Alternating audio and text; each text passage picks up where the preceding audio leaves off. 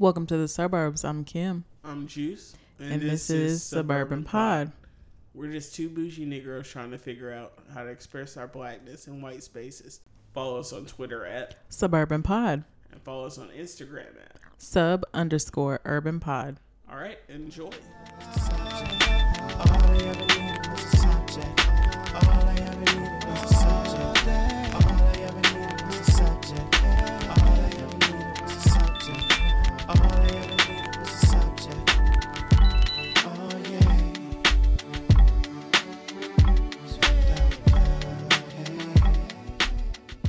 Hey y'all, how y'all doing out there? Uh huh, uh huh, uh huh, uh huh. I'm still a little bit louder than you. Y'all doing all right? Okay, I think we're about even. Or, yeah, I think we're about even now. Hey y'all. I think I'm gonna see if I can do the whole episode with this uh, southern accent and see if uh, people like it. Since y'all say I don't talk South enough, talk South. I heard them northern men really like us southern women with these southern accents. So we gon' we gonna see something. They only like that one Southern accent. that one that none of us actually do, but they think we do. Which one? Well, like it's the Oh, long drawn yeah, yeah, yeah, like the fucking Southern Belle bullshit. dummy, dummy down oh, Frank. twang. Oh, you went to you went to UA. Oh, you're so fucking cool. Because everybody knows that's the Harvard of the fucking South. South, yeah. Fuck them niggas. okay, let me get back in character. I was recording all that too, so it's just crazy. like, you're nuts. Oh, you know what we need to talk about? So I have been having a lot of people wanting to be guests. Hmm Um, I have two in particular that would like to show up. I think we need to have like a schedule of when we I was actually gonna talk to you about that. record with people and when we have people on. the original plan that I was thinking was one off, one on. Yeah. Or since after this week it could be one, two, one, two. Go like that. Either way, we just need to have like planned out days when we're gonna be, Yeah. you know. Um, because that podcast that I met that let me tell you something. Mm-hmm. Uh, she actually, I followed her her regular thing on uh Instagram today, Mm-hmm. and uh, so we started talking, and she was uh saying that we all need to get together. Yeah, it's cool. We can do that. Yo, like we talked for like three hours. That shit was crazy. What did y'all talk about? Uh, stepped out of character. What y'all talk about? I can't do it. I want, to see how long I can do it, but I don't know if it's gonna. Now, the funny thing is, we're gonna listen back to this because it's funny as hell. Because for one, you had five different Southern accents, all of that whole span. Wow. Okay, sorry y'all, I'm back. Six.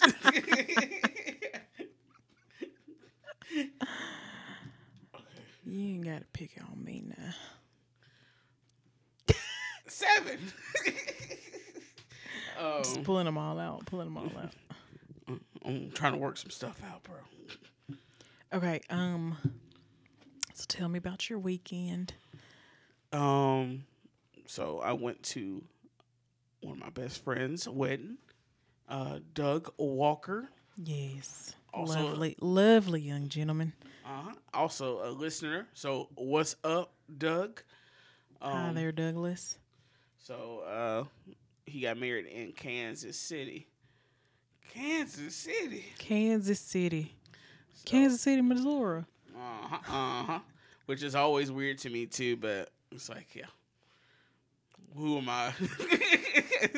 True. um, but yeah, so I got off work at four o'clock. Damn. I went straight to the airport. My dad picked me up and took me to the airport. So, um, I was at Huntsville Airport for like two hours before I even boarded. So I started drinking Naturally. because I am an alcoholic. Uh, could you, would you in a house? Could you, would you with a mouse? But yeah. Boy, you crazy. Um, so I was at the airport, and coincidentally, I was wearing a Straight to Ale monkey knot shirt. So when I walked up there, one of the guys at the bar was like, "Let me guess, you're gonna get a Monkeynaut." Like, actually, no. and I feel weird that you just called me a goddamn Uh, monkey. You know, Fuck you, sir. I'm gonna get whatever the fuck I want to get. sir, sir. um. So, yeah, start drinking, and you know your boy was uh first class shouty out here. So Oh, yeah, bushy. stunning is a fucking habit. um. so, uh, I was just getting drunk on the plane too. It was a really a binge, but I just wanted to like. I guess my anxiety got the best of me, and I started trying to let me calm myself down, and I succeeded. You know the cool the cool thing I love about weddings is like so there's like the bachelor and the bachelorette parties and then like that's for you know that's for like the bride and the groom and then like there's the wedding and that's like the the bridal parties, bachelor and bachelorette party weekend you know it just kind of were the roles reverse Wow, I mean, that was the best one. Did I do it? Did that do that it? was the best one.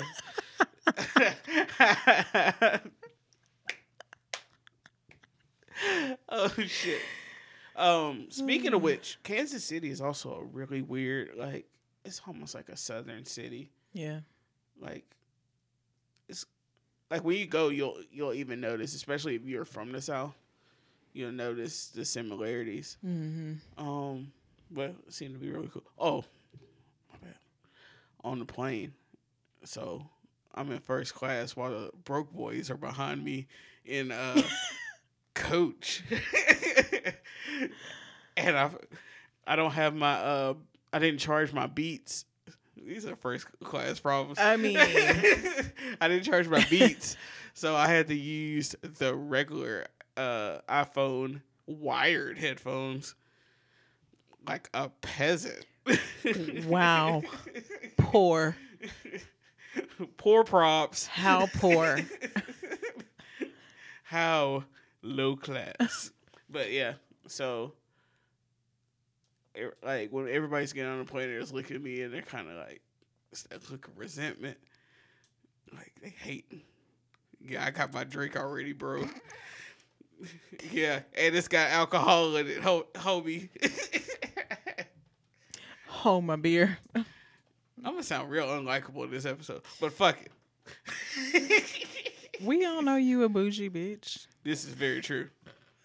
but uh so like I'm in the last row of first class.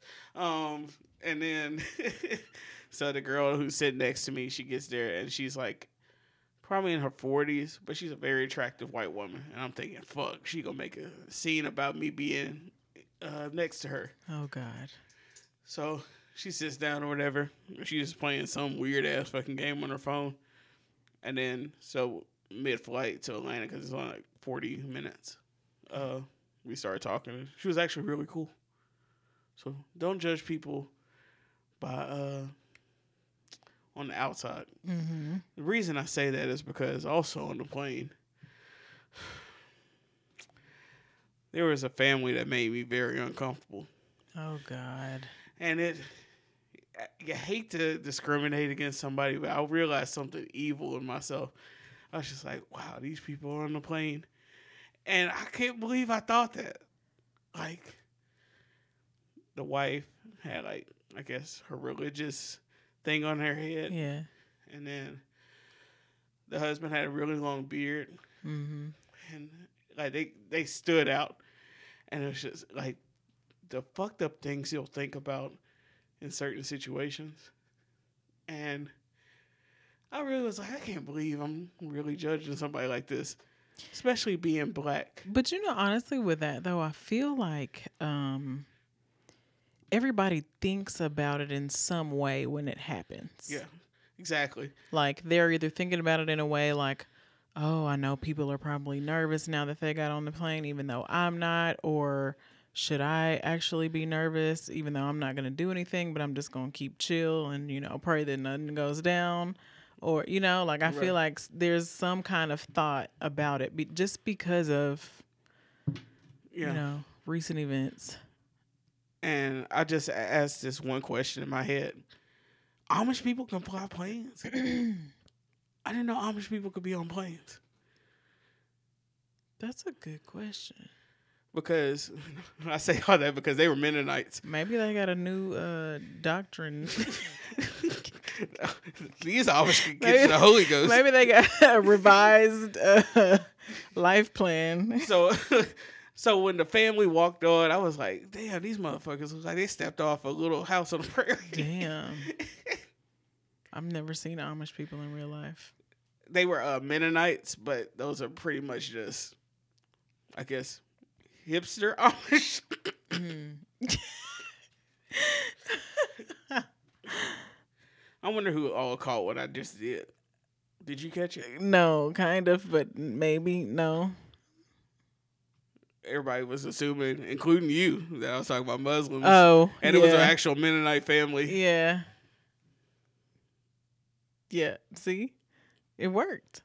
Did work. Man, you didn't say nothing too crazy that I couldn't come back from. It like, okay, this shit actually might play out. I was wondering though if that was it. Like I was wondering, like, this is is this it? is he gonna? Because you didn't say like what kind of family, so I was like, is Is this what I told you about? I'm not sure if right.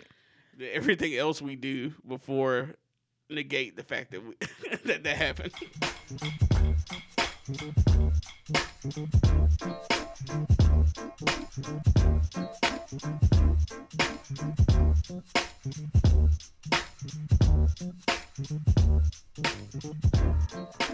Yeah. No, but so um, what'd you do when you landed? So, of course, I didn't land until 12. Well, after midnight. And my brother had drove from St. Louis because he was on a business trip. So, uh, he met up with Mike and them. What's that like a three-hour drive? Yeah, it's not far. So, uh, they were out already. And so, when I landed, I just took a Lyft from there because Uber wanted to charge like $35. Like, get the fuck out of here. Them surging prices. Right, and Lyft was just twenty. I was like, okay, it's better than forty. Yeah. Fuck that. I So- will stay my black ass on the inside. well, I'm just gonna have to wait here till the morning. but uh, so I took the Lyft to the hotel. My brother and them came from down downtown. They were fucked up. My brother was. He walked in. What up? oh God, that's when you know Andre is fucked up. When everybody get that excited ass, what up? Oh, what up, Kim? So it's uh nigga Andre is here. DeAndre is here. then Mike and them come like are coming down the street, so I go back out because my brother was like, yeah, they were right behind me. So uh Mike is walking down.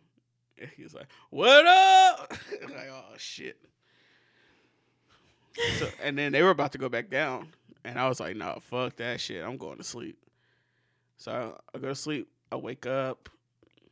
Uh, my brother's still hungover, so he's still in the bed. So we go. We get ready around like eleven, and so uh, we go out. We go to brunch with Doug. Um, uh, How was brunch? Where'd y'all go? I wish I could remember. I'm a foodie. I have to know about the food. We had awesome food the entire time I was gone. I just feel like food is awesome everywhere else that you go whenever you're traveling, like out of town. Yeah, I don't know if it's just because it's different or just a different atmosphere that makes it feel super new, or if there actually really are way more different varieties of foods in other places. But I think it, I think it's definitely like the last part. I don't know why I can't hear myself. I can hear you. Yeah, I, I. Hello. All right, I can hear you. Um, but yeah, so I have uh. What was it? We go. It's a really nice place in Kansas City. but they have barbecue or whatever. So uh, Mm. Doug's. Uh, I love barbecue. yeah, we had barbecue like three times when we were gone. It was all different kinds. Is Missouri known for being like a barbecue state or Kansas, Kansas, City, City? is known for. Never seen Kansas City barbecue sauce? No. And, I've seen like Peter Luger, like New York shit, and um. But they sell like KC sauce is a thing. Okay. But um, yes. So we go to this one place. It's a newer place, and then we also went to uh, Arthur something. What was Arthur Bryant's? Arthur Bryant. It's supposed to be world famous, whatever. It's like in a shack, and that shit was good as fuck. Was it Yeah. some more barbecue? Yeah, like me and my brother both had ribs, and then we both were like, "Yeah, we're going back to the hotel to sleep." we felt like that about um Jack. yeah, my sister was Ooh, like, God, the much." fucking burgers were bussing, bussing. um, we went somewhere else.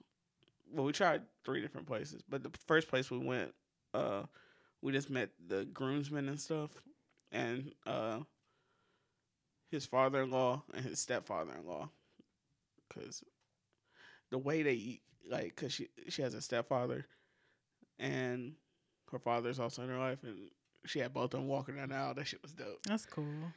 So uh, it's cool to see former uh, like divorced people getting along and being Civil Like, and yeah. like just still keeping the family a family. right.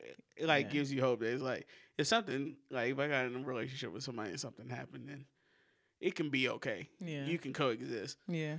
Especially if you have kids. right? And um, yeah, they were they were just all hanging out. Everybody was having a good time. Um, but that's also like Doug's energy. Doug is pretty even Mhm. road, and it, everybody kind of gets along when he's there. Mm-hmm. So, uh, yeah, so we hung out there. Then they went to go get their tuxes and stuff, and I went. Uh, we went back to the hotel. Andre's lazy ass went to sleep. that nigga was tired, tired. So, uh, I went and did some exploring. Uh, they have streetcars there, and then they also have buses. Streetcars are free, but the buses you have to pay like a dollar or something. Mm-hmm. So I was just going all around the city. I fucked around, got on the wrong bus, and then I started going outside the city. I was like, oh, I don't know how to get back. Uh Like. I thought we, this was just going literally around the city. I could handle that. But yeah, that shit got intense. It got scary. And then traffic started happening, and I was like, oh, fuck. And I'm like, if I gotta tell Andre to come get me, he is gonna be like an hour away from. he is gonna be mad as fuck at me. And then I was like, I literally can't ask anybody else, so I gotta figure out how am I gonna get back. Oh. So I realized that we're not too far out. We're probably a couple miles.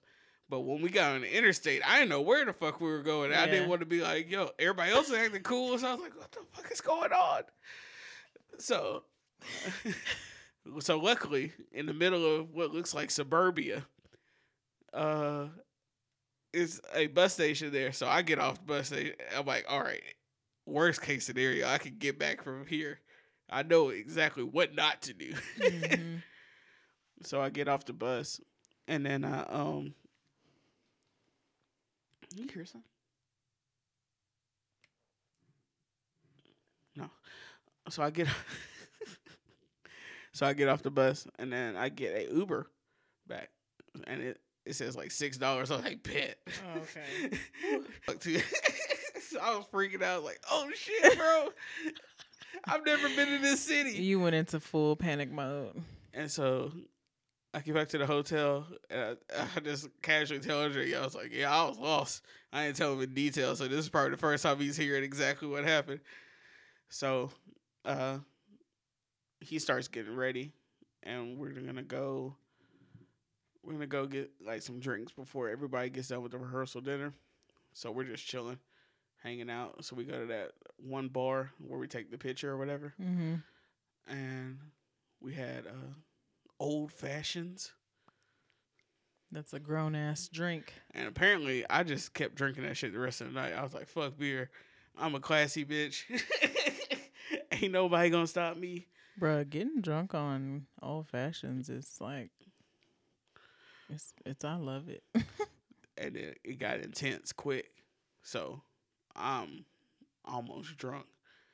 And then so Doug and them get to the bar that they're like everybody's at. mm-hmm. So I started drinking with them. And I'm meeting like his friends from uh, college and stuff. And it's just getting crazy. It's getting intense. And in the middle of all that, Andre's like, I'm to hang out with these people real quick.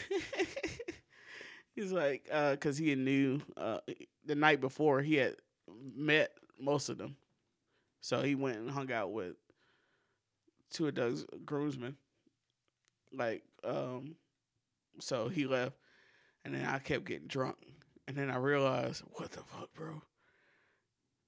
I'm fucked up. like, yo, like you know when you get that thing, you're like, yo, if I if I don't get home now, I'm gonna fuck. I'm gonna like get real fucked up, and bad He's shit might that, happen. in that danger zone. It was like, bro, it's ten thirty. I do not need to be this drunk because bars don't close here till three.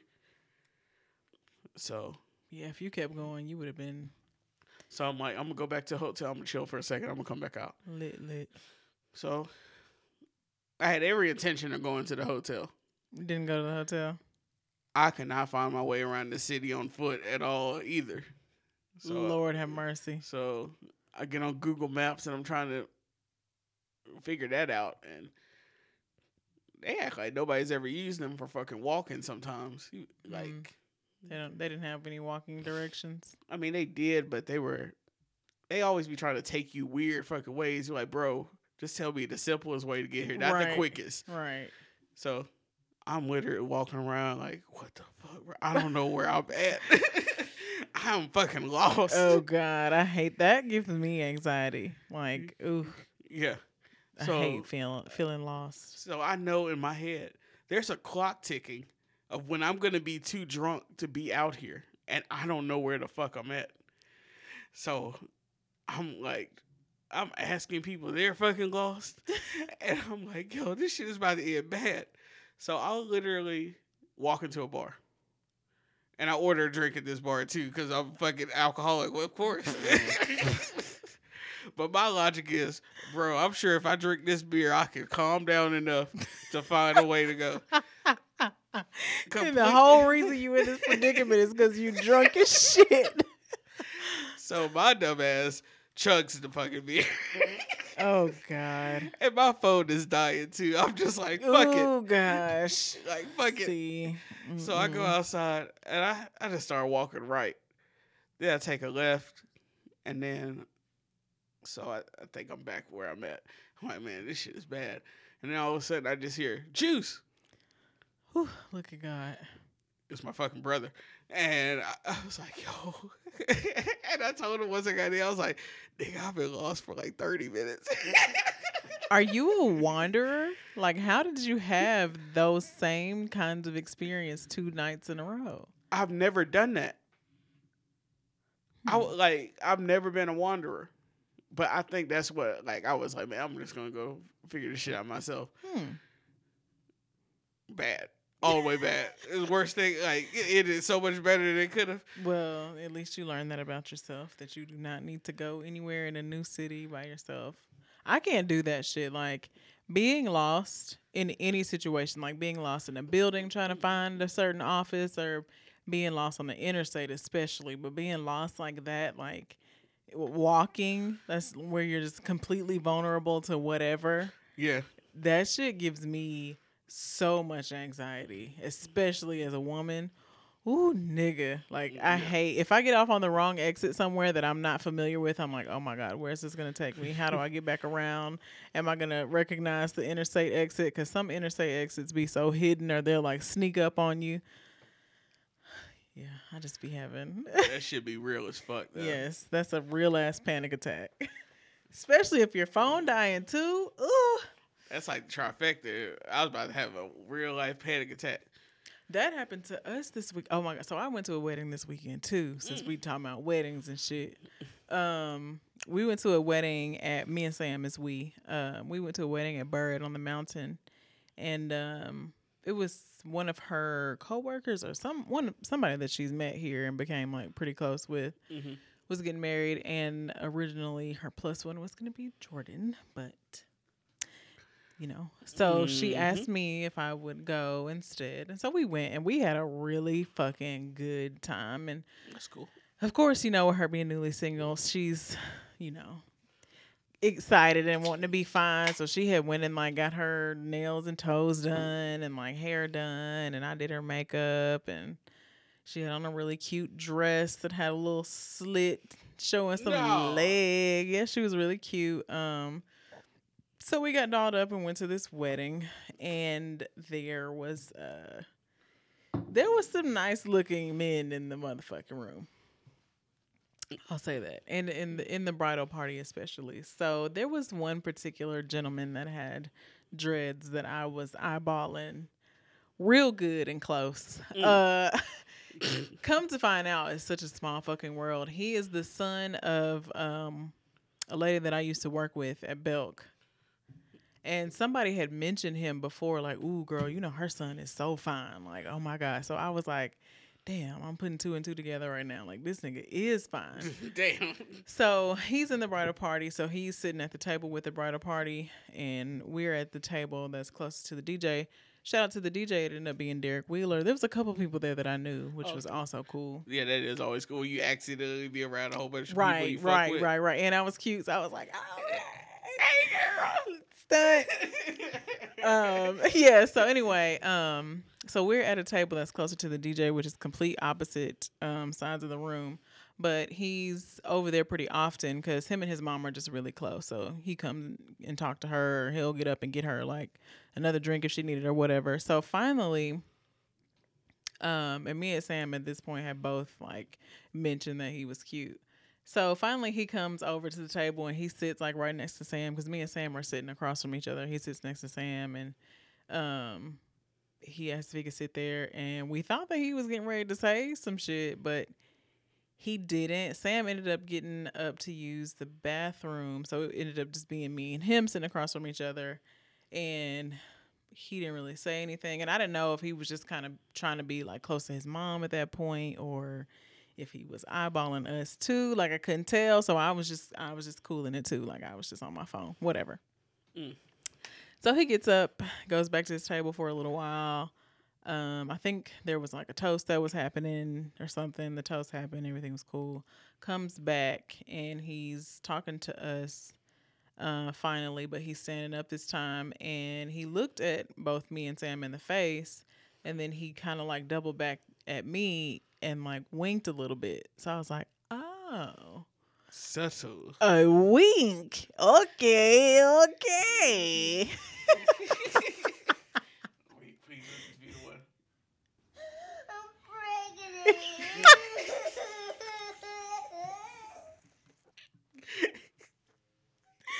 That was a good one. That was a really fucking good one. Anyway, so I'm just like, okay, this nigga winked at me. Ow. So there was um a woman there with her daughter. It was like a little baby girl. She couldn't have been any older than like 10 to 12 months. And um he was kind of holding her and I was like, "Oh, okay, that must be like his wife or whatever, like whatever." So uh, the woman ends up leaving with her baby, and he walked them out. So I was like, "Oh man, like he's gone. He winked at me, and now he gone." so that was that. But then he ends up coming back.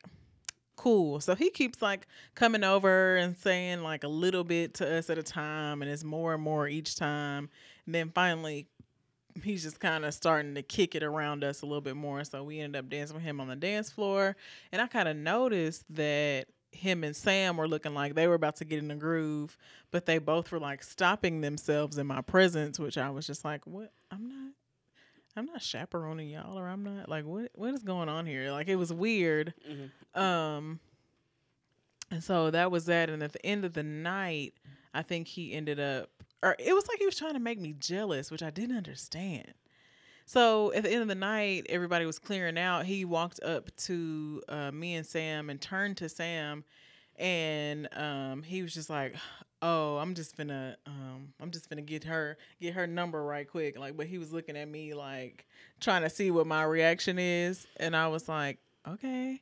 So I um I was looking for a phone charger at this point because we were drinking and we had to call an Uber and my phone was on like four percent. So when he did when he said that I was like okay well I'm gonna go find a phone charger and so that was my mission. Like I didn't think nothing of that, but I was still just kind of like why this nigga that I don't even know why was he just trying to make me jealous? Like I so whatever. Um me and Sam meet back up and she's like, Are you mad at me? Like, can I ask you something? And I was like, What? Why would I be mad at you? She's like, Cause of, you know, like the dude, like asking me for my number or whatever. And I was like, Girl, no, we both single and he's single, maybe, supposedly. Like, if he chose, he chose. Right. If he chose, he chose. Like, I'm not, I can't be mad at that. Um, and so she was like, "No, I know. Like it's just I don't really understand that because like I know you said he winked at you and and you were looking at him and blah blah." And I was like, "I mean, we both thought he was attractive. It's it's not like it's cool, bro. It's cool. It's cool." She's like, "Yeah, I just don't get it though. Like I really don't understand how something like that could happen to somebody like you. And like it just, I think it's because you're just so put together and men are intimidated and yada yada yada." And I was like, "But you're." Right here next to me being put together as well and he had no problem like chopping it up with you or anything. But so what she ended up doing when he asked for her number she ended up telling him like mm, i would have to go ask my homegirl like and i was like ah, i wish you wouldn't have done that. Yeah. And he was like what? What you mean? And she was just like i mean you know like she had mentioned that you were cute first or whatever and i just wouldn't feel comfortable he was like man like she said this is coming from her he was like, Man, I was sitting over at that table and she didn't even say nothing to me. And I was like, when she said that, I was like, why would he expect me to approach him first? Hmm. And my theory was like, either he's used to doing that little sly wink he does and being followed after that. And because I didn't do that, it made him feel away. Or he's just used to women approaching him first in any regard. Yeah. But I just thought that was so fucking weird. And Sam Sam told me that she didn't end up getting his number because she wasn't really all that interested for real anyway. Um, but I just thought that was so fucking weird. I mean, not really. I mean, if you think weird about- for a nigga that I don't know to, I guess, recognize that we're both kind of feeling each other, but then like try to make me jealous instead of just like but usually dudes like that don't want to make an ass out of themselves, so they ain't gonna go unless they know for sure. Sometimes it's not making your making an ass out of yourself to approach a woman and see what's up. But it's. I mean, I've never been in a situation, so. So he's afraid of failure. So instead of just like trying, he's gonna basically like beat around the bush about it. I mean, that's a possibility. There's also maybe a possibility he was trying to read which one is giving him better energy which is probably the most likely. Well, what could be it as well. That could very well be. That's, damn, you had the experience I kind of want. Want to meet me at least a prospect. It was, it was a lot of couples there, which I guess I mean, encouraging. It's not a prospect because I didn't I didn't get anything out of it. No, I'm saying, but even like that as a Funny enough, though, I was telling Casey about it, and she was like, "Oh, there were so many people at weddings yesterday. There were so many weddings on my Snapchat." And I was telling her that I was at the one at Burritt, and she was like, "Oh wait, I think I know a dude that was in the wedding." And then she showed me a picture, and it ended up being this dude. really? Said, Let me get them Snapchat credentials. so gonna slide in the DMs. We will see.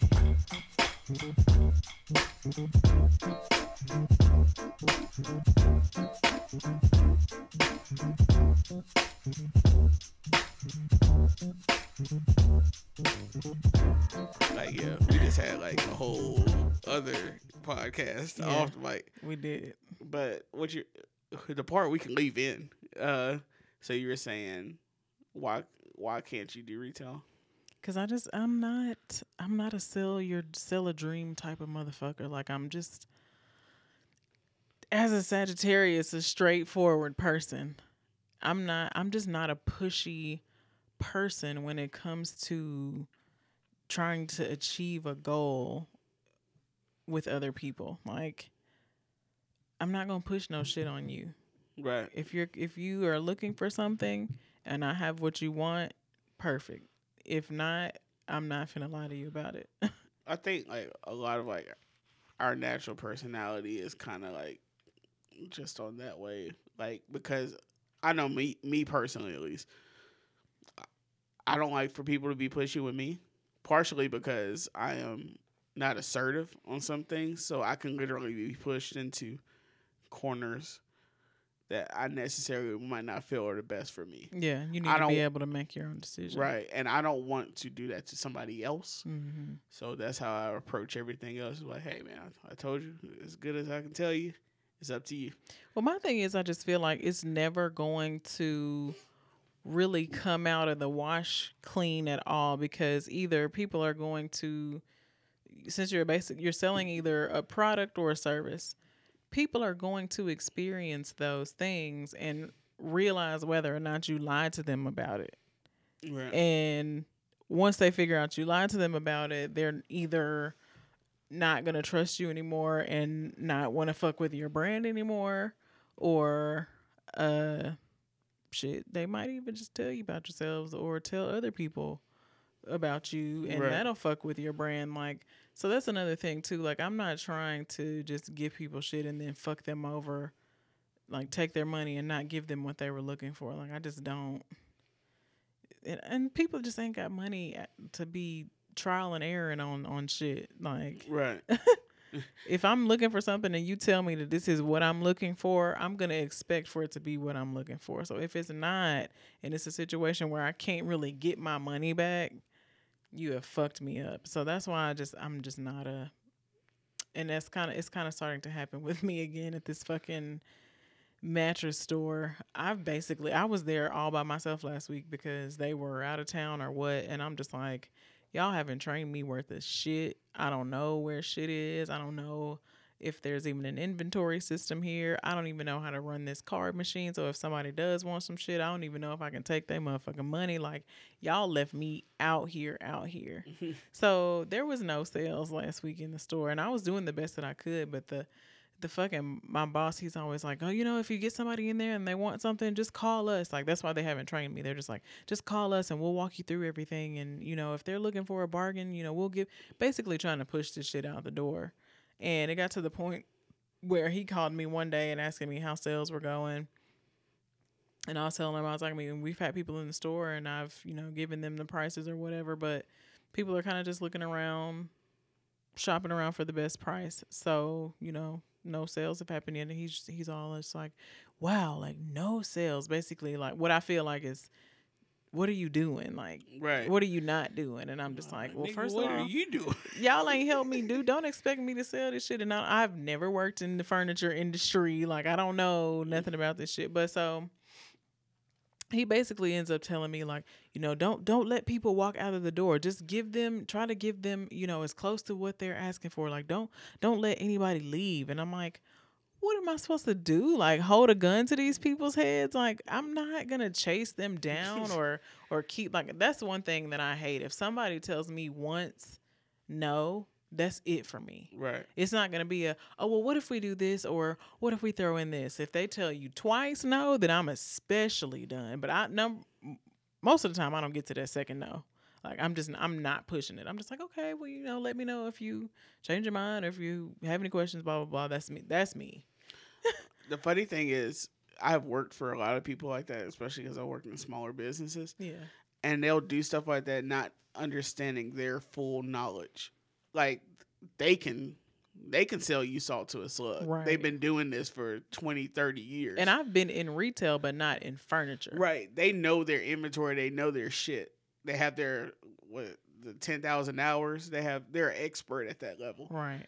So they can maneuver certain things even on the phone that you can't do because you've only been doing this a couple weeks. Exactly. But they don't because they haven't had to work for somebody else, they don't understand that about themselves. And they also don't understand too. It's like having to stop in the middle of a conversation with a customer just to be like, oh well, let me call my boss real quick and, and find out. It's it's like It makes here I am in front of this person that doesn't know shit about Right. what's going on here. So then they're they they they can't trust what's going on. So they're just like, eh, yeah. I don't know if she's giving me right answers or not. And then two, people don't want to just wait around for somebody to make a whole phone call. Like I could sit there and he not answer, and then I have to leave a voicemail and possibly wait for him to call. Like, don't nobody want to have to go through all that. especially like with what I do is exactly the same thing. Like you either got to go with your gut or not. But I've been doing it long enough that I can tell you, I can tell you what's gonna go and what's not gonna go. Right. And that's that's another thing too. Is like I don't really know their um, bargaining tendencies. Like I don't know if they tend to drop fifty dollars off certain amounts or if they tend to do a percentage. Like I don't know how to bargain with these people. Like I, I if it was up to me, I would be like, yeah, sure, take it all. Yeah, right. Whatever you give me, that's fine. Just take it. But That's you can't run a business like that either, because then you out here with fucking eighty percent discounts off of shit, and how you making your numbers if you, you know? So yeah, that's that's just the thing that I hate about retail. Like I don't, I just hate having to have that whole thought process of what I'm doing to sell product and how that's affecting the business, and it's just too much pressure for shit that you can't control. Once again, right. Like, I'm not gonna say certain things. so y'all see that game last night? No, just no, but it's it. It's definitely di- it's definitely different working for a small company as compared to a global brand or something. mm-hmm. Because also the other thing about working for a small company is things fly there that wouldn't fly anywhere else. Mm-hmm. Like something's good, something's bad, but there's no system above the boss. The boss is always the boss.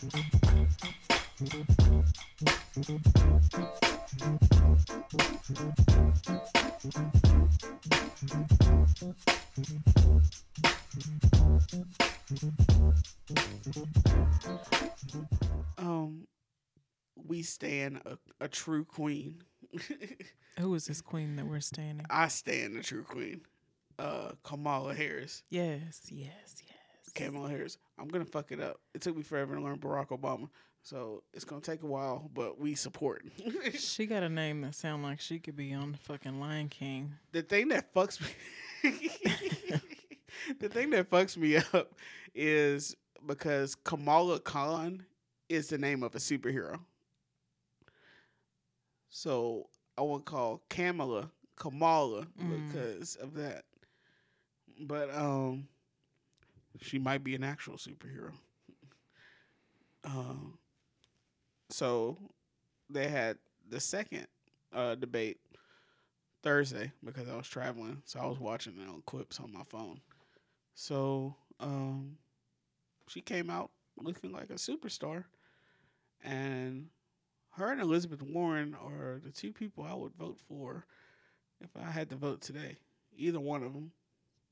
So she looked presidential on the main night because they split up the the, the debates in you had openers night and then you had the heavy hitters the second night. The people that had the most uh I guess percentage of people supporting them. So yeah, Bernie, Biden, Kamala, uh Pete Buttigieg, uh Castro. yeah. Well no, he was the first night. Oh, But I like him too. I like him a lot. he was a heavy hitter. Yeah. Um. And Beto was on the first night because he's his stocks kind of went down since he announced because he kind of looks like a dumbass. but uh, so Miss Kamala came ready and was firing shots at all the right people and redirecting uh malice back to Donald Trump.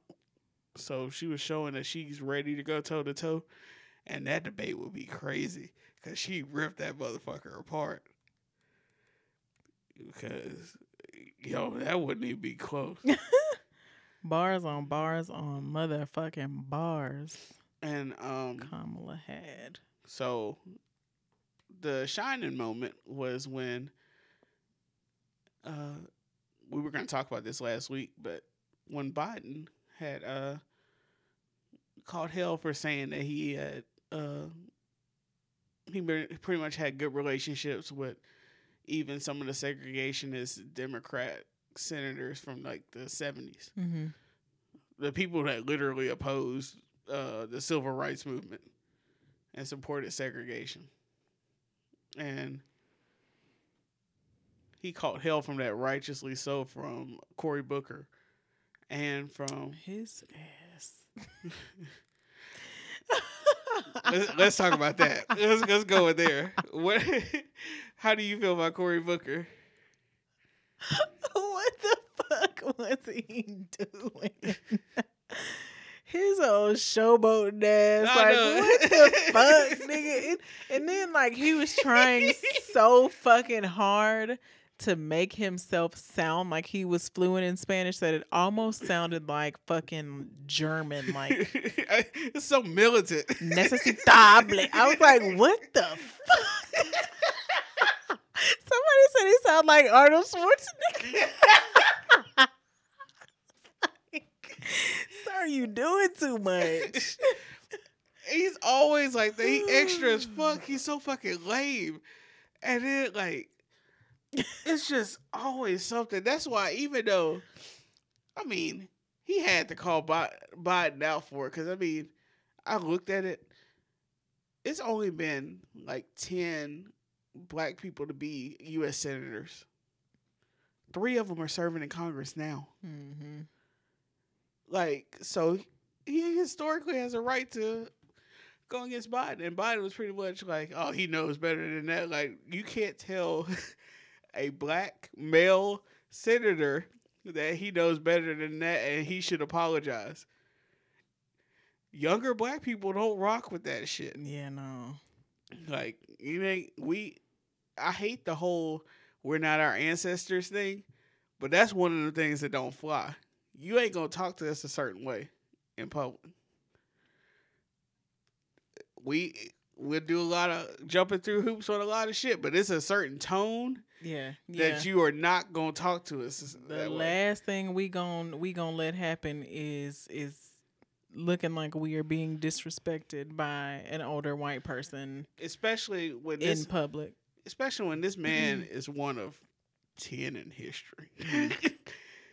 like he might be a lame showboat ass nigga, but he is still a United States senator, Yeah. and you will not just casually dismiss him as somebody who should apologize to you for pointing out your ridiculousness. Mm-hmm. I don't I don't care who your homeboy is. you are a guest because of that nigga. And don't ever forget that. His blackness is not your blackness.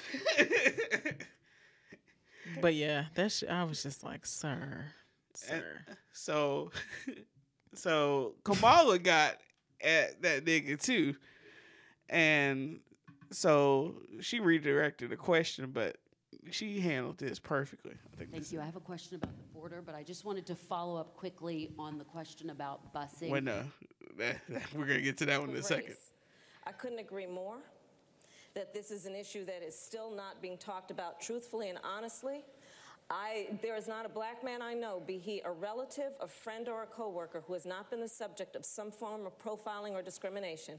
Growing up, my sister and I had to deal with the neighbor who told us her parents couldn't play with us because, she, because we were black. She And almost I broke down right there. that- That's just crazy. In this campaign, we've also heard, and I'm going to now direct this at Vice President Biden. Um, I do not believe you are a racist. And I agree with you when you commit yourself to the importance of finding common ground. But I also believe, and it's personal, and I I was actually very, it was hurtful to hear you talk about the reputations of two United States senators who built their reputations and career on the segregation of race in this country. And it was not only that, but you also worked with them to oppose busing. And, you know, there was a little girl in California who was part of the second class to integrate her public schools. And she was bused to school every day. And that little girl was me. So I will tell you that on this subject, it cannot be an intellectual debate That's among when Biden has shifted. We have to take it seriously. we have to act swiftly. As Attorney General of California, I was very proud to put in place a, a requirement that all my special agents would wear body cameras and keep those cameras on. Senator Harris, thank you. Vice President So yeah, she had bars, uh, and Biden was shook from that moment on. He couldn't get right after that, and He was like, "Damn, I can't top it." but the way she was able to bring in the busing thing is what is the most interesting part of it because uh, busing, of course, was a result of people not uh, following the uh, Brown versus Board of Education case, which outlawed segregation in uh, public schools, especially.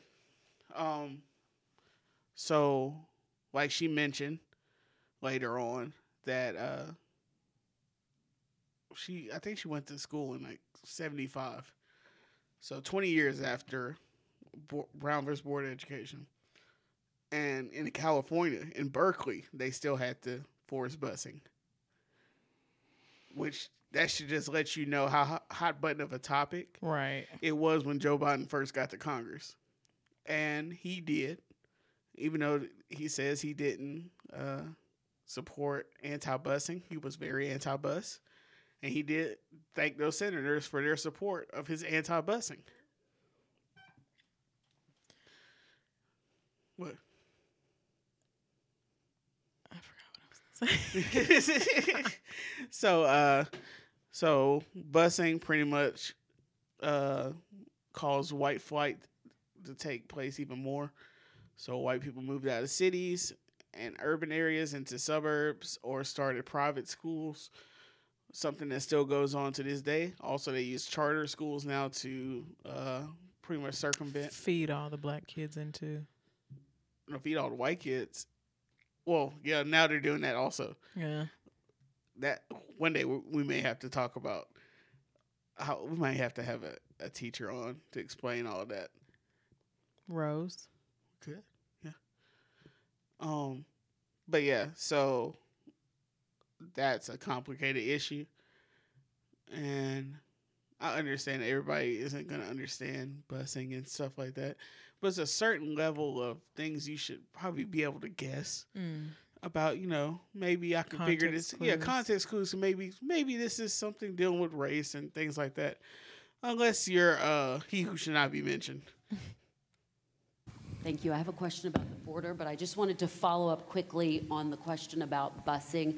Do you see it as a viable way of integrating schools? Does that relate to the policy that you're Well, going it to has been unveil? something that they've done for a long period of time. I mean, you know, there, there aren't that many ways you're going to get people to schools. So this is something that's been done. In some cases, it's been done with a uh, hammer instead of a velvet glove, and you know that's part of it. But this has been certainly a thing that's been used over the. I think if if uh, Vice President Biden had answered the question somewhat differently, it would have been a lot. It would have been a different result because they really did uh, hit him hard on that one. So, uh, but it is certainly a a primary method of getting people to schools. And is it, does it relate to the policy that you're going to unveil that you just she wouldn't floated? let him off It relates to everything we're doing, uh, and you'll be hearing about it in over the next couple of months. Over the next couple of months? Okay. And I want to ask you about When you're in, when you're the interviewer and, and, and you have to play dumb along with the fucking oh my god. Yeah you have to not just be like you fucking idiot, idiot. Like oh so you don't know what the fuck is going on here? Great. That's how you know he's a bullshitter because he was gonna try to white man his way his way out of that shit. I felt it immediately. You saw my face. I was like how else are you gonna get him to school you, What? you fucking idiot uh. And people were like, he's not dumb. He's a smart businessman. You, you expect to tell me that that man is a smart businessman? Sir, he didn't even know what the fuck was going on Yeah. he didn't understand the he didn't understand the terms that were being discussed This is how fucking stupid this nigga is. he heard busing and was like, all right, I know for sure they taking people to school. And that's not a semantics issue. That is not a semantics issue by any means. My nigga, that's all you figured out from asking about That's busing? some whole different shit. If you literally watch the news for the last fucking 48 hours, they've been talking about this shit. And we know you stay watching the news like old people fucking do. So you missed the whole argument of what the fuck everybody was jumping on Biden about. You're like, I know something happened with Biden. I don't know what happened, but I know it has to do with buses and Biden. I remember somebody saying something about Biden. So don't ask me nothing else about this shit. You'll see it in a couple weeks. See what? Nigga, she just asked you a direct question. The fuck are you talking about? Man, we going to hell. This whole fucking country going to fucking hell. We are fucked. It's over. It's Yeah. over. Yeah. Oh God. I don't wanna I haven't I've muted everything with Donald Trump in it off Donald Trump in it on my Twitter. Um so I haven't seen any I just don't even I don't wanna know. Me neither. But that that somehow slipped through my muted words and stuff. I was like, "Are you fucking kidding me?" Like, that's why that uh John Mulaney horse in the hospital bit is still funny as fuck. Because that's remember when he Oh yeah, saying yeah, yeah. Trump is like having a horse in the hospital, Mm-hmm. and the scariest time is when you don't hear nothing from the horse at all. like it's awfully quiet up there. and then he'll do something like, "I didn't know the horse knew how to do that." Yeah. But yeah. Oh man. So we uh, hopefully will have a better uh, choice for president in the future. Um, yeah. I mean shit, it's not too much that's worse than Trump. Pence. If Pence becomes Other than fucking Pence. That's why I I'm I kind of don't want impeachment because Pence is way worse than fucking Trump. Pence is smart enough and calculated enough to play out his complete mission. Yeah. He gonna get rid of all the gays. He gonna do everything in his power to stop that. Oh brother, I don't want to think about that.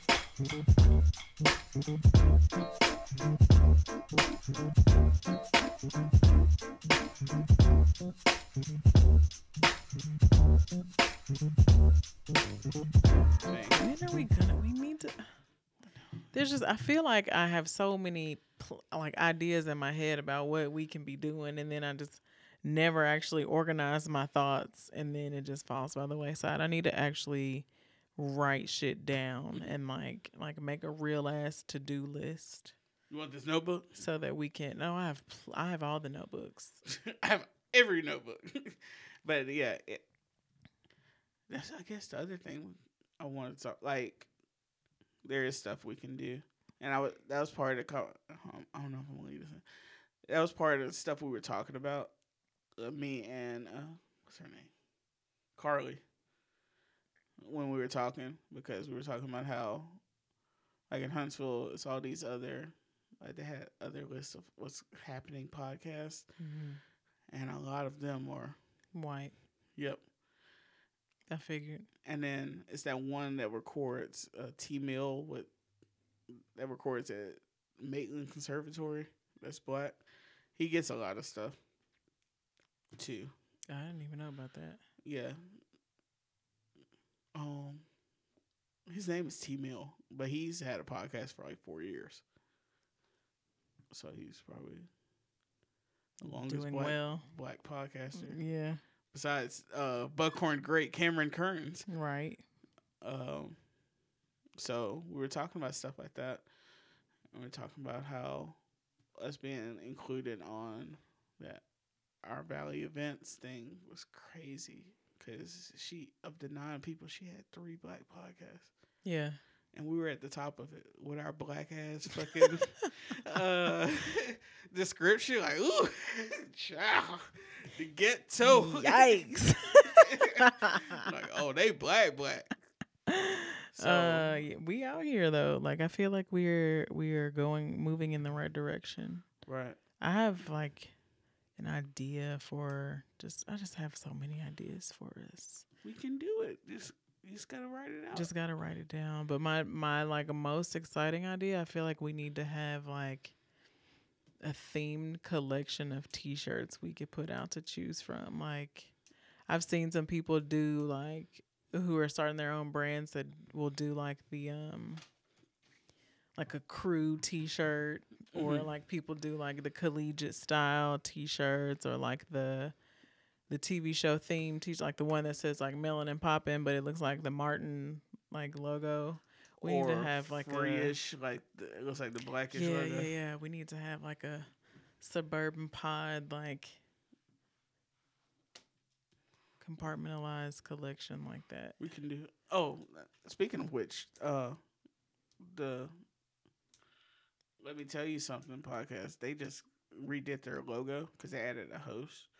It was two girls and they added another lady, and uh, so they redid their logo. One of their one of the members actually designed it, Hmm. Okay. So we and they just got shirts.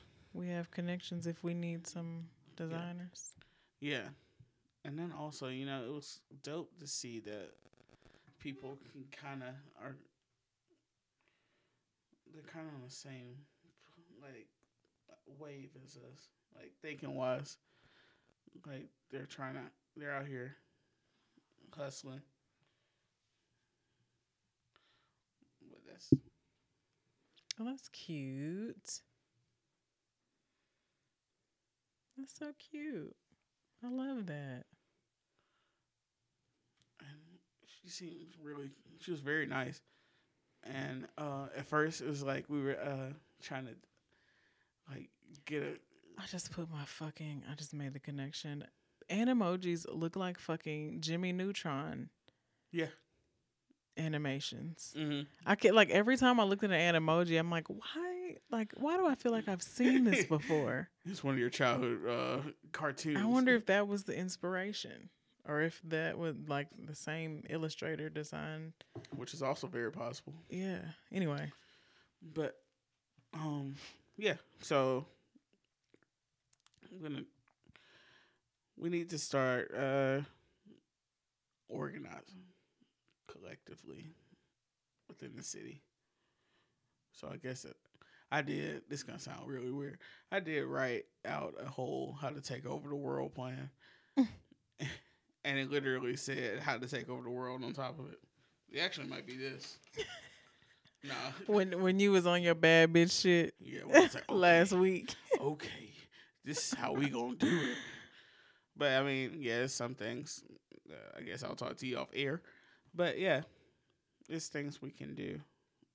But yeah, any idea? You got them down, homie. I just need to designate a designate a notebook and just start writing shit down in. I'm so on and off with that kind of thing and I need to be more consistent, but I'll start like a planner or a journal and be pretty consistent with it for a couple weeks and then I'll just fall off. Yeah, I feel you. I've just gotten to the place where I can kind of tune in long enough to plot out stuff a little better. But the last like week, I've been running nonstop. Last week, we recorded Monday. I met Carly Tuesday. Wednesday, I had to get a haircut and do some stuff before I left on Thursday, including edit the podcast. So that's why Thursday, when I was like, "Have you listened?" Because I I ran through that shit, and so I was like, I don't know, but, but I was trying to make sure I finished it before I left my house Thursday morning because I knew I wasn't coming back here. Yeah, and I I really wish that I I knew more. Like I need there needs to be a way that I can just train myself on how to like pick up on these things so that it's not so much on you on these weeks that you have to do shit like fly. because Yeah. because I, I imagine that is a lot. But I could sense your anxiety when you were. Cause I was like, I was, I was so like amped. Cause I'm like, I have to do this, this, and this, yeah, and I got it. I just gotta make it through. yeah, And then, so I guess that's why when I got back here yesterday, I just sat down and I, I fell asleep in my chair. I felt like Thanos at the end of Infinity War, like Oh when he got back to the farm and he was just like, "A nigga did it." all right, like all right, this is it. got it to the pad. I don't know how a nigga made it. But no, yeah, I feel like because our episodes have been flowing so much lately, like there isn't there isn't really a whole lot that could be like messed up. yeah, it's just the hard part is deciding what to actually cut. What to cut? Yeah, Like, cause it's been things that I've cut the last, like, especially since we've been having more guests on that I've cut that I kind of wish I could have left in, Yeah. but it's just I had to. If you also notice, our episodes have been longer.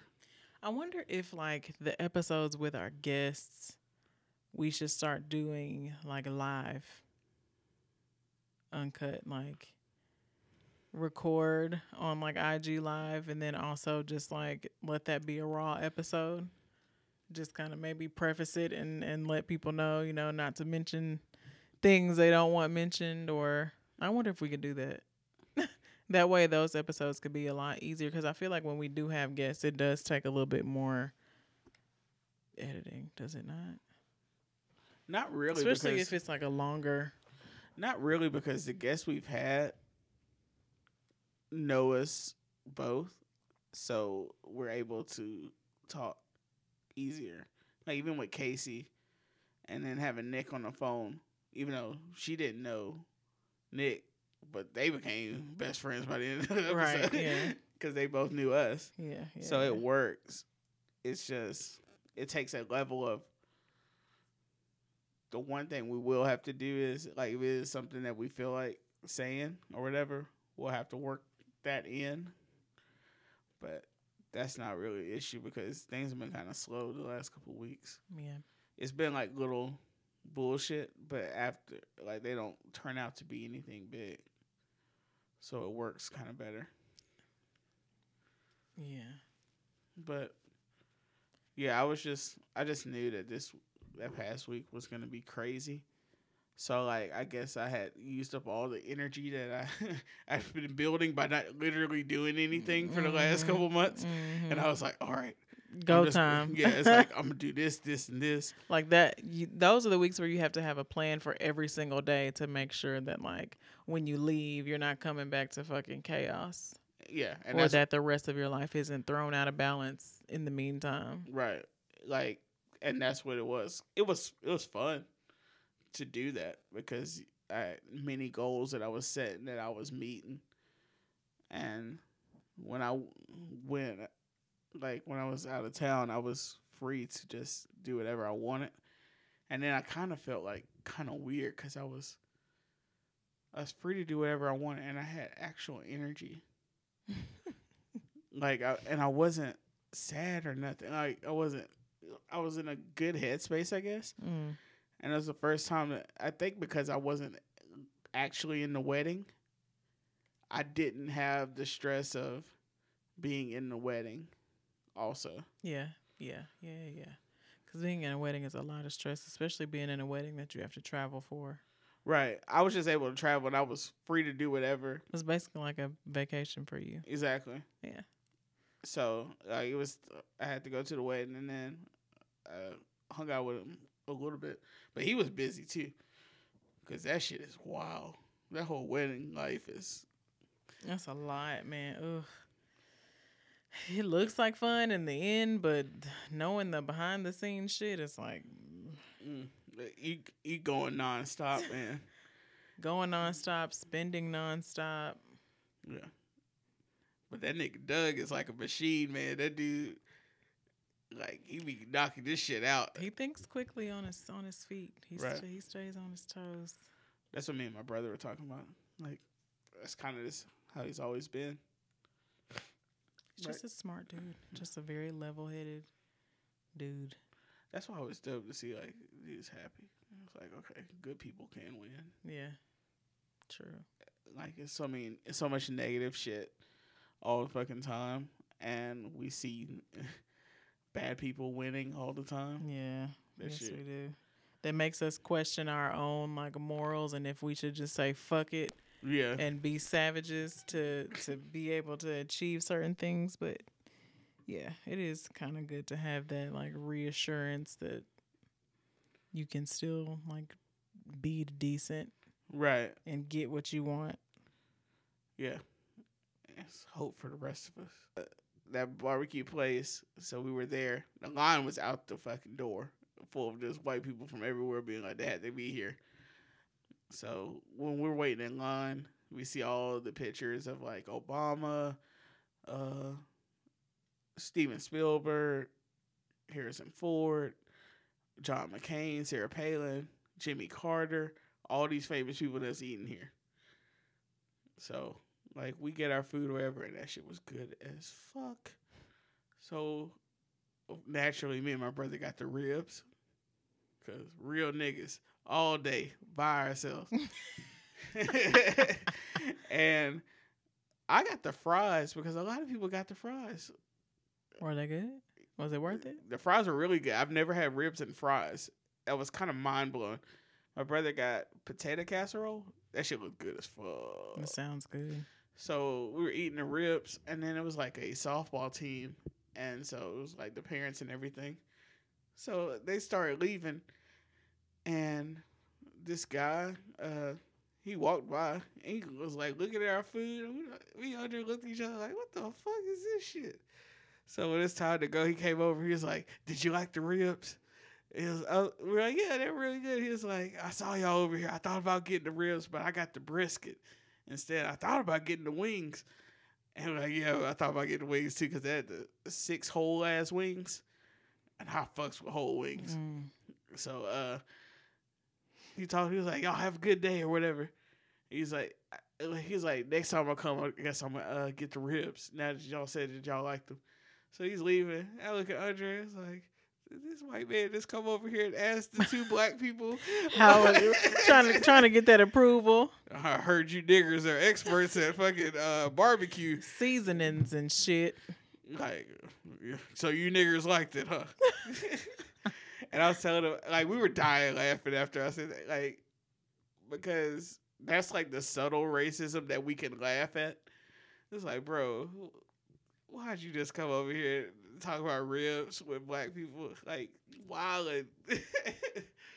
that's the subtle shit that we have to deal with people that people don't understand. That's that um that acceptance that they look for. Right. Like, and then the other thing is, that was in a neighborhood that usually white people would consider sketch. I said in air quotes because they just say that about any black ass fucking neighborhood. Mm-hmm.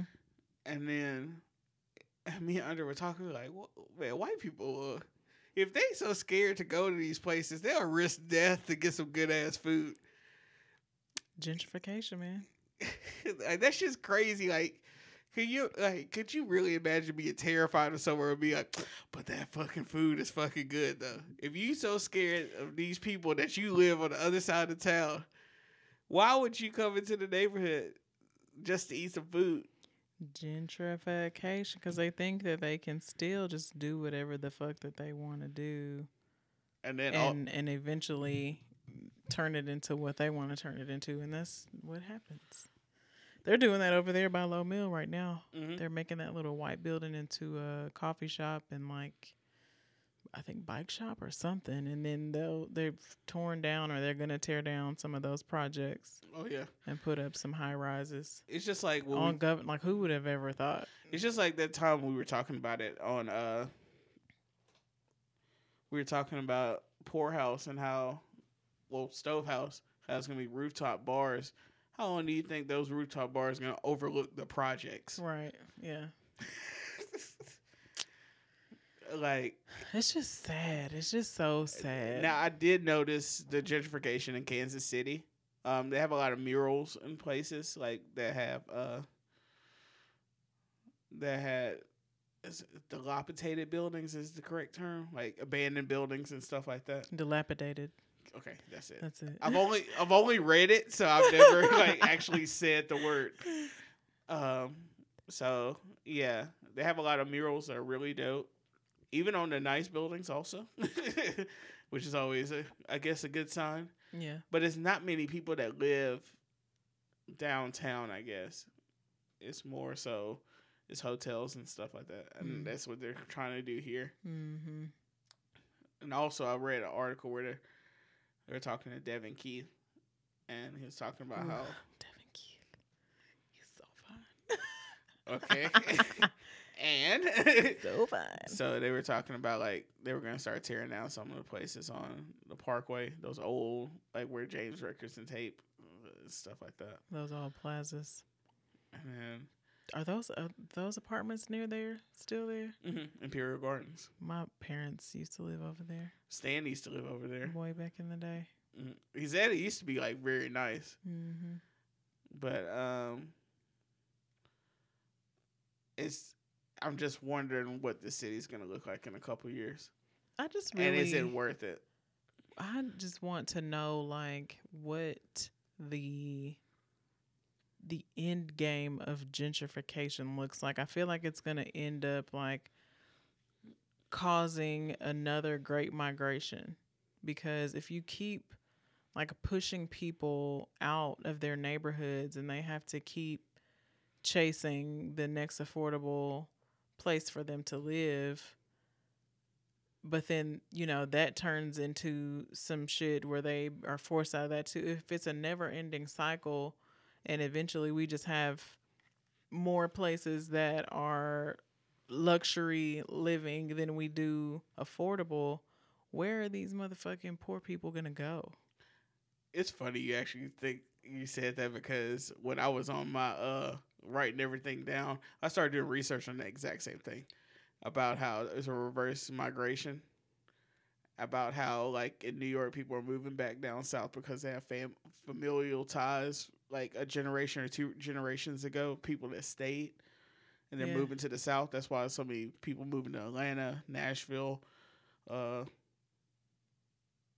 what is it here too honestly Yeah. it's becoming uh Ash is it what's it in North Carolina? Ash- asheville yeah, Asheville is having a lot of people moving down south.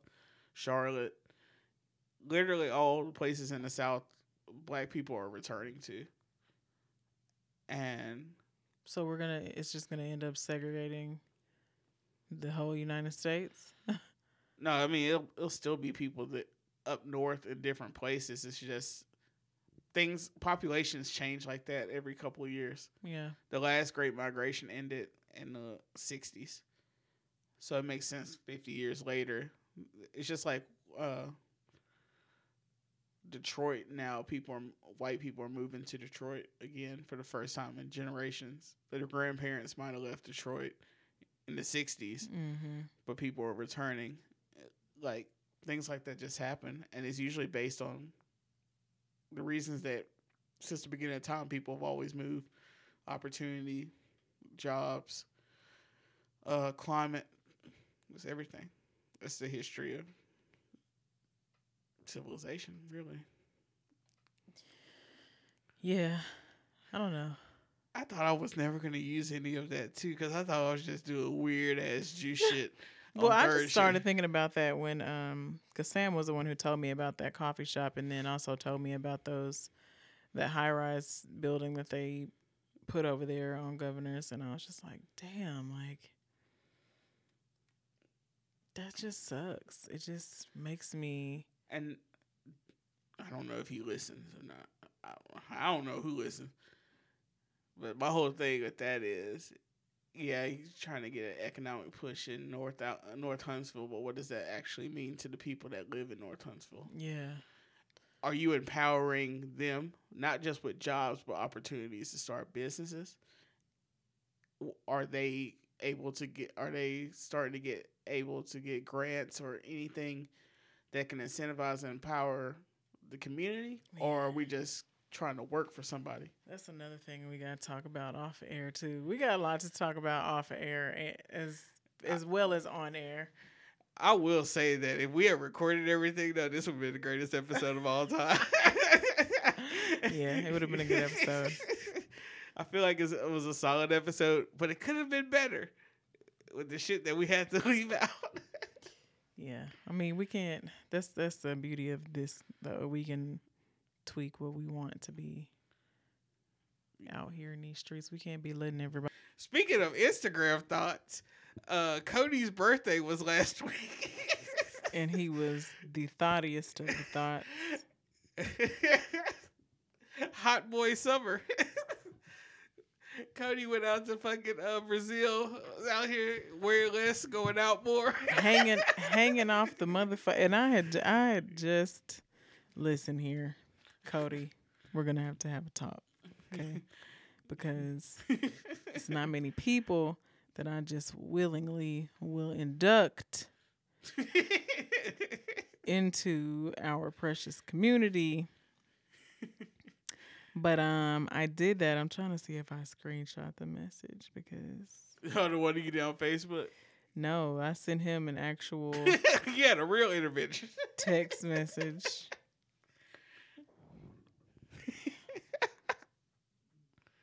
oh, here it go. There's a picture of him and Daniel, and look how dark he was. yeah. So I said, Hi, good morning.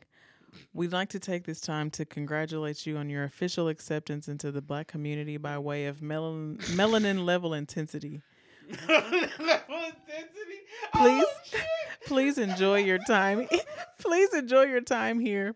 We will be in correspondence to further inform you on what to bring to the cookout function. Wakanda forever. and I did this emoji and, and the fist emoji. Yo, we have to name this melanin level intensity. Uh, girl, I am hilarious. But yeah, was out here posting all these thought pictures, like, and then under one of them, I was like, "Don't be no hoe, Cody," because that's that's what we used to always say. I listen to that hanging off the cliff heck shit. I'm I'm y'all can have it. I'm gonna be ten toes down like Nipsey said. I just, I just I'm don't. not ever. That I'm can't sorry. be a real picture. I'm sorry. Well, I, they did have a fucking incredible Hulk looking nigga on the on the end. Yeah, that nigga so I looked like he could hold up. shit, he could save the. That was Thanos. he could save the fucking world.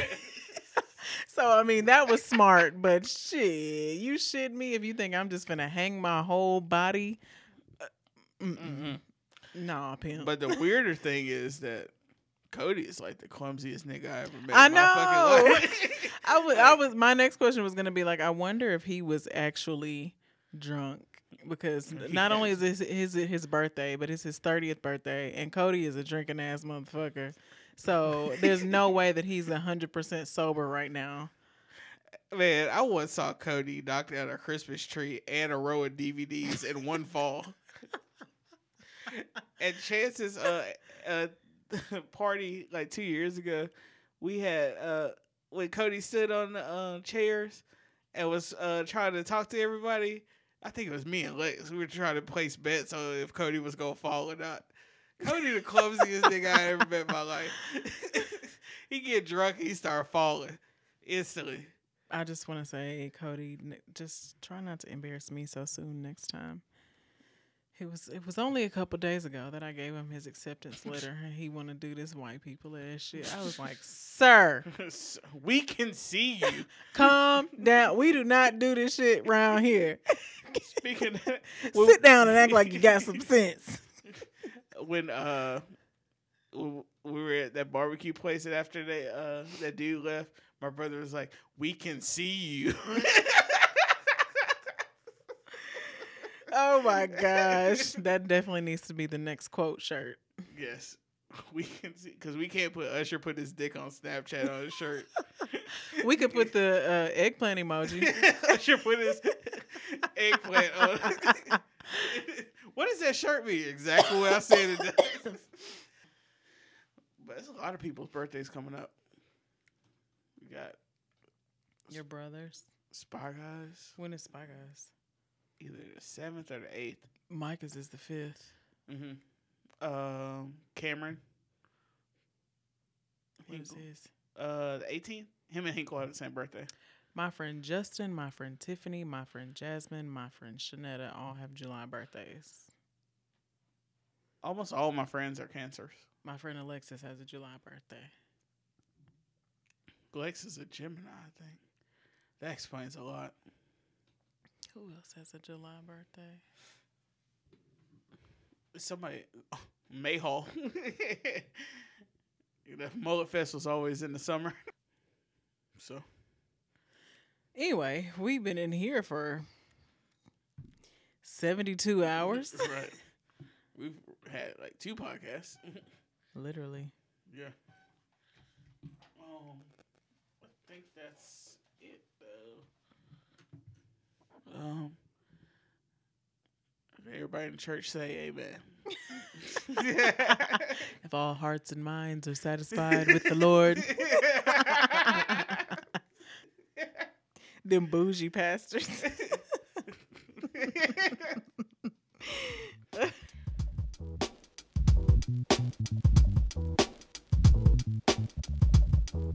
So, thank you guys for tuning in today to Suburban Pod. If you would like to follow me on Twitter, you can find me at Curvy Brown Girl. You can find me at a kid named Juice. Some of our music today was provided by our good friend Corey Battle. You can follow him on SoundCloud at DJC Battle. New episodes available every Thursday.